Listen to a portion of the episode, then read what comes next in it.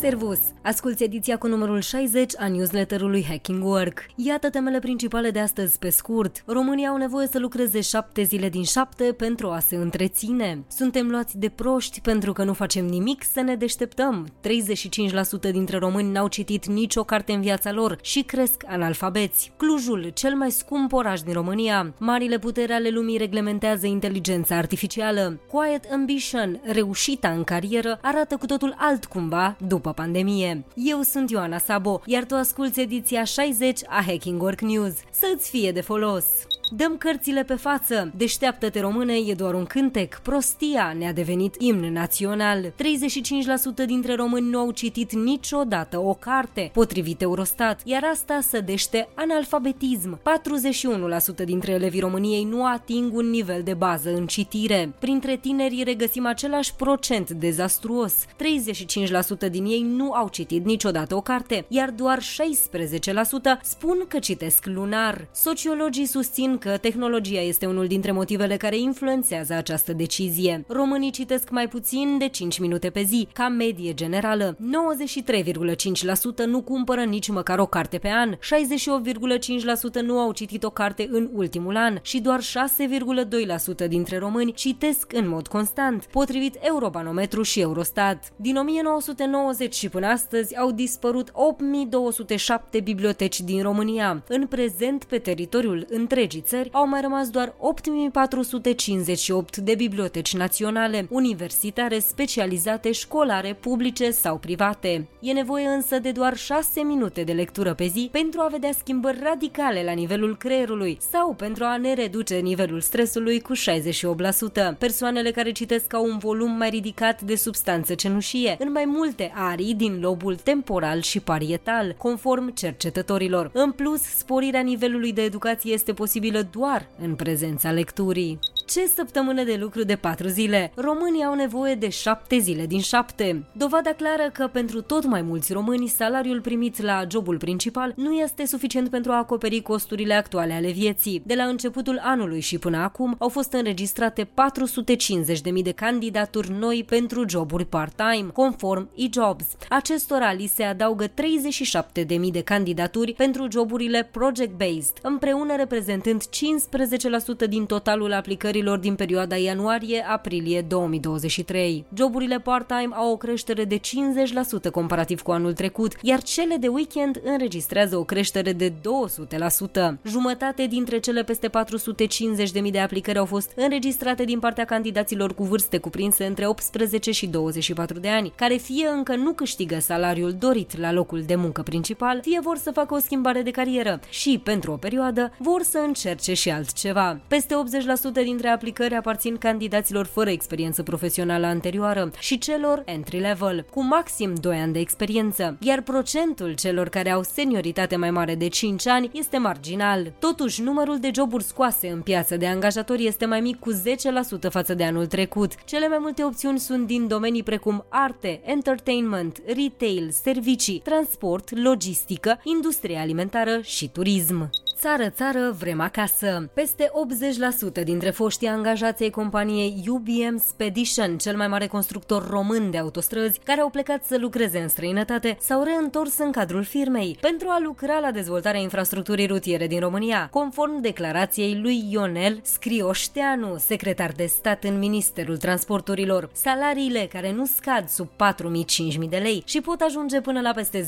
10.000 de lei în cazul inginerilor, fac parte dintre motive, însă și munca aproape de casă și de familie au fost, bineînțeles, un factor decisiv pentru românii întorși la muncă acasă. Deși mulți români pleacă să lucreze în străinătate în căutarea unor oportunități mai bune de muncă, mulți se întorc fără să ezite pentru a fi alături de familiile lor atunci când găsesc oportunități care să îi avantajeze. E un lucru bun când vedem exemple de uite că se poate chiar printre firmele românești.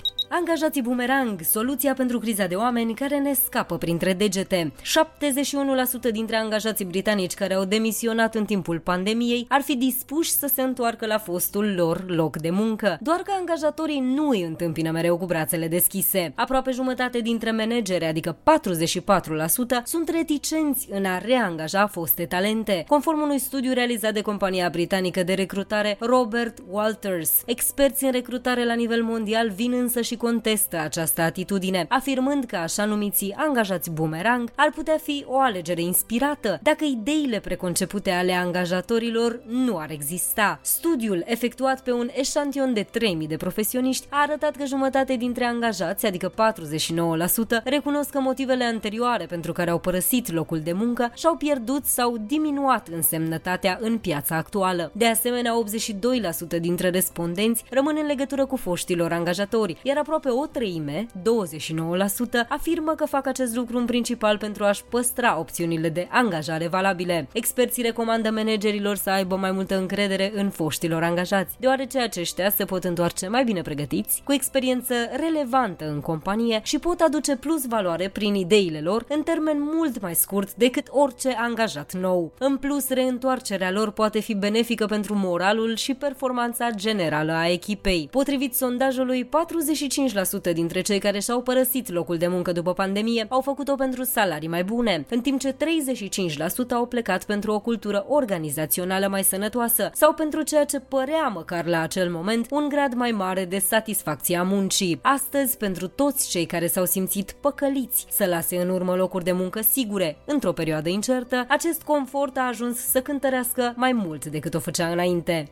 SUA și China pun la punct inteligența artificială. Statele Unite ale Americii și China, cele mai mari rivale în domeniul tehnologiei, se pregătesc să adopte proiecte de lege pentru reglementarea inteligenței artificiale. Administrația Națională pentru Telecomunicații și Informații din Statele Unite ale Americii a lansat o solicitare publică cu privire la politicile pe baza cărora ar trebui să funcționeze inteligența artificială. Printre acestea se numără accesul la date și modul în care inteligența artificială ar putea fi folosită în diferite sectoare industriale, cum ar fi domeniul financiar sau cel medical. Administrația spațiului cibernetic din China a dezvăluit o serie de măsuri pentru gestionarea serviciilor de inteligență artificială, inclusiv responsabilizarea furnizorilor pentru corectitudinea datelor utilizate în antrenarea instrumentelor. În cazul în care platformele generează conținut inadecvat, companiile trebuie să actualizeze tehnologia în termen de 3 luni pentru a împiedica generarea de conținut similar, potrivit proiectului de lege. În cazul nerespectării regulilor, furnizorii vor fi amendați, li se vor suspenda serviciile sau se vor confrunta cu anchete penale. În China, giganții din tehnologie Alibaba Cloud și Baidu au creat platforme și aplicații ca alternative la ChatGPT.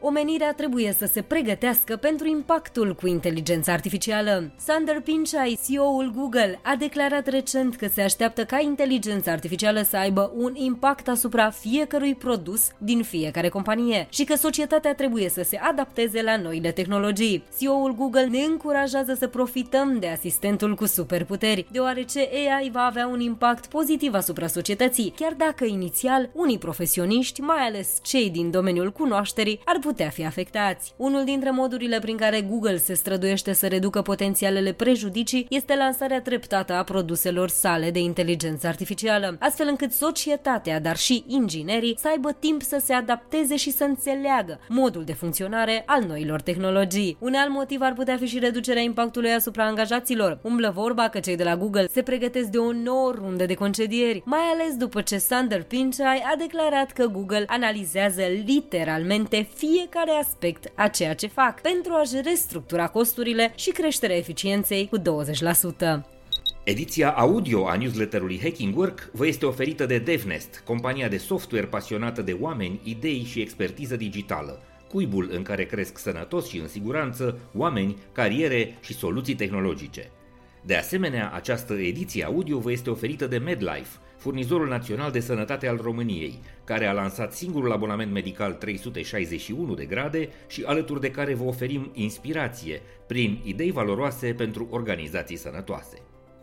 Epoca ambiției tacite a început, iar reușita în carieră înseamnă azi cu totul altceva decât însemna înainte. Quiet ambition este un concept nou, ori cel puțin de foarte puțin timp are și o denumire, care definește schimbarea priorităților și a obiectivelor de carieră ale oamenilor, în urma pandemiei și a tuturor contextelor dificile din ultimii ani. Altfel spus, oamenii nu mai bifează obiective doar de dragul de a și le adăuga la palmares. Pentru prima dată în istoria recentă, ambiția în carieră nu mai mai e ceva ce oamenii simt să contorizeze drept victorie personală. Dacă până acum majoritatea oamenilor se concentrau pe atingerea succesului profesional și pe obținerea unor performanțe remarcabile în carieră, acum reușita a început să însemne altceva pentru ei. Se gândesc la sensul vieții și acțiunilor lor, la îngrijirea sănătății personale, la prioritizarea timpului liber și a familiilor lor. Conceptul de quiet ambition se referă la faptul că oamenii își doresc să își urmeze pasiunile și să câștige bani din asta, dar nu într-un mod care să sacrifice alte aspecte ale vieții lor, cum ar fi sănătatea sau relațiile personale. În loc să își construiască cariere impresionante pentru a obține succesul în domeniul ales, un nou articol publicat de Fortune.com ne arată că americanii caută acum să își transforme pasiunile sau talentele în surse de venit, care să le permită să își păstreze mintea întreagă și un cât mai sănătos echilibru între viața profesională și cea personală. Cluj-Napoca este oficial cel mai scump oraș din România, urmat de București și Brașov, potrivit unei analize Hot News bazate pe prețurile produselor alimentare și a prețului pe metru pătrat al locuințelor. Acest ultim criteriu înclinând în definitiv balanța către Cluj. La polul opus, cel mai redus cost al vieții poate fi regăsit în Reșița, Alexandria și Vaslui. 848 de cetățeni ucrainieni și-au găsit de lucru în România, în timp ce peste 1800 de cetățeni ucrainieni s-au înregistrat în evidențele agențiilor teritoriale din subordinea Agenției Naționale pentru Ocuparea Forței de Muncă, pentru a beneficia de servicii de informare, consiliere profesională și de mediere a muncii. Cei mai mulți cetățeni ucrainieni refugiați înregistrați au fost în București 383, Suceava 143, Maramureș 134, Galați 115, 111, Arad 106, Timiș 98, Bihor 93 și Constanța 77. Conform datelor publicate de ANOFM, 354 de angajatori și-au arătat disponibilitatea de a încadra în muncă cetățeni ucrainieni, declarând 4497 de locuri de muncă disponibile pentru aceștia. Munca de acasă egal timp în plus ca să lucrezi. La nivel global, angajații care lucrează de acasă economisesc 72 de minute în medie, conform unei cercetări realizate de National Bureau of Economic Research. Însă 40% din timpul economisit lucrând de acasă, adică 29 de minute, este ocupat tot cu activități ce țin de job. Acest procent variază de la 31% în Germania la 53% în Taiwan, Singapore și Malaysia. Media europeană este de 37%. Celelalte activități către care se mai redistribuie timpul economisit sunt cele dedicate relaxării, 34%, adică 24 de minute, îngrijirii personale, 11%, adică 8 minute, și timpului petrecut cu copiii, 15%, adică 11 minute. Gigantul în servicii financiare Ernst Young va reduce 3.000 de locuri de muncă în Statele Unite ale Americii, invocând supracapacitatea din anumite departamente. Aceștia au anunțat că decizia nu este legată de planurile eșuate de divizarea departamentelor de audit și consultanță, conform primelor speculații ale experților, ci de o măsură luată după evaluarea impactului condițiilor economice actuale. Concedierile vor afecta aproximativ 5% din forța de muncă a companiei din Statele Unite, iar fiecare dintre cei rămași fără fără loc de muncă vor primi pachete financiare de compensare însemnate, conform reprezentanților companiei. Samsung strânge punga, plafonează majorarea salarială la 4,1% pentru toți angajații și îngheață totodată creșterile salariale pentru membrii Consiliului de Administrație. Această plafonare este percepută de oameni drept o reducere de beneficii, situându-se considerabil mai jos decât majorarea salarială de anul trecut de 9%, care a fost cea mai mare din ultima decadă. Samsung a justificat necesitatea acestei măsuri prin faptul că se confruntă cu o creștere semnificativă a costurilor cu materialele, chipurile și stocarea din cauza penuriei mondiale de componente electronice, iar contextele dificile au dus la o scădere cu aproape 96% a profitului în primul trimestru al anului 2023. Zeții sunt cei mai bogați turiști săraci. Mai mult de jumătate dintre tinerii americani călătoresc frecvent, făcând trei sau mai multe călătorii în ultimul an, potrivit Morning Consult. Generația Z nu așteaptă până când vor avea locuri de muncă bine plătite sau până când vor avea economii, ci găsesc modalități care să se potrivească cu bugetul lor actual. Principalele motive pentru care tinerii americani călătoresc sunt relaxarea, evadarea și petrecerea timpului cu prietenii și familie familia. Totodată sunt motivați să călătorească pentru aventură, îmbunătățirea stării mentale și bogăția experiențelor culturale, mai mult decât celelalte generații. Aproximativ 68% dintre respondenți cu vârsta cuprinsă între 18 și 25 de ani sunt interesați să experimenteze o nouă cultură, în timp ce doar 21% sunt în căutarea vieții de noapte sau a cluburilor, spune un alt studiu. Pentru 76% dintre cei cu vârste între 18 și 25 de ani, călătoriile au cea mai mare pondere în costurile lor. Zeții caută cele mai ieftine opțiuni atunci când călătoresc și aproape jumătate așteaptă să primească ajutor financiar și de la părinți, conform Student Universe. De asemenea, sunt dispuși să reducă alte cheltuieli pentru a-și putea plăti costurile călătoriilor, despre care consideră că îi îmbogățesc mai mult decât ar face-o economisirea unor sume de bani. Doar 11% dintre cei care călătoresc frecvent provin din gospodării care câștigă 100.000 de dolari sau mai mult anual. Majoritatea, adică 61%, câștigă mai puțin de 50.000 de dolari pe an, conform Morning Consult tinerețea e direct proporțională cu nefericirea la locul de muncă. Dintre toate generațiile, tinerii din generația Z sunt de departe cei mai puțin fericiți la locul de muncă. 26% dintre zeți sunt nefericiți la job, iar 17% se gândesc să își dea demisia, conform unui studiu realizat de Ken Grade. Nivelul de fericire resimțit de fiecare generație depinde și de valorile pe care le are. Sentimentul de mândrie este esențial, spre exemplu, pentru generația X și mileniali, în timp ce generația baby boomer se definește prin muncă, aceasta devenind un element definitoriu al identităților. Pentru generația Z, în schimb, fericirea la job este strâns legată de cât de pasionați sunt de ceea ce fac. Își doresc să aibă sens în muncă, să se dezvolte continuu și nu vor fi mulțumiți fără noi oportunități de învățare, mentorat și creștere. Rolul de manager este sisiful modern. Pentru mulți manageri, misiunea de a păstra armonia și echilibrul în echipele lor a fost una aproape imposibilă în ultimii trei ani. 46% dintre manageri se așteaptă să treacă printr-un burnout până la sfârșitul anului, conform unui studiu realizat de Workforce Institute. Pandemia a schimbat rolul managerului, iar fișa postului nu mai arată deloc la fel ca înainte. Marea demisioneală, inflația, concedierile în masă au fost doar câteva dintre momentele care le-au dat dat bătăi de cap managerilor. Nici angajații nu-i pun pe manageri într-o lumină prea bună. 32% dintre ei consideră că managerii lor au nevoie de training și formare suplimentară. Specialiștii susțin că managerii trebuie să se reorganizeze și să se concentreze asupra acestor lucruri. 1. Eliminarea ambiguității în ceea ce privește evaluarea performanței și setarea unor obiective mult mai clare pentru angajați. 2. Crearea unei conexiuni reale pentru o cultură organizațională stabilă, mai ales în contextul muncii de tip hibrid. Managerii trebuie să se asigure că angajaților se simt importanți și mai ales văzuți atât la birou cât și de la distanță. 3. Crearea unui mediu în care angajații se simt în siguranță, găsesc colegi empatici și compasiune. Angajații care simt că managerul sau compania au grijă de ei sunt cu 69%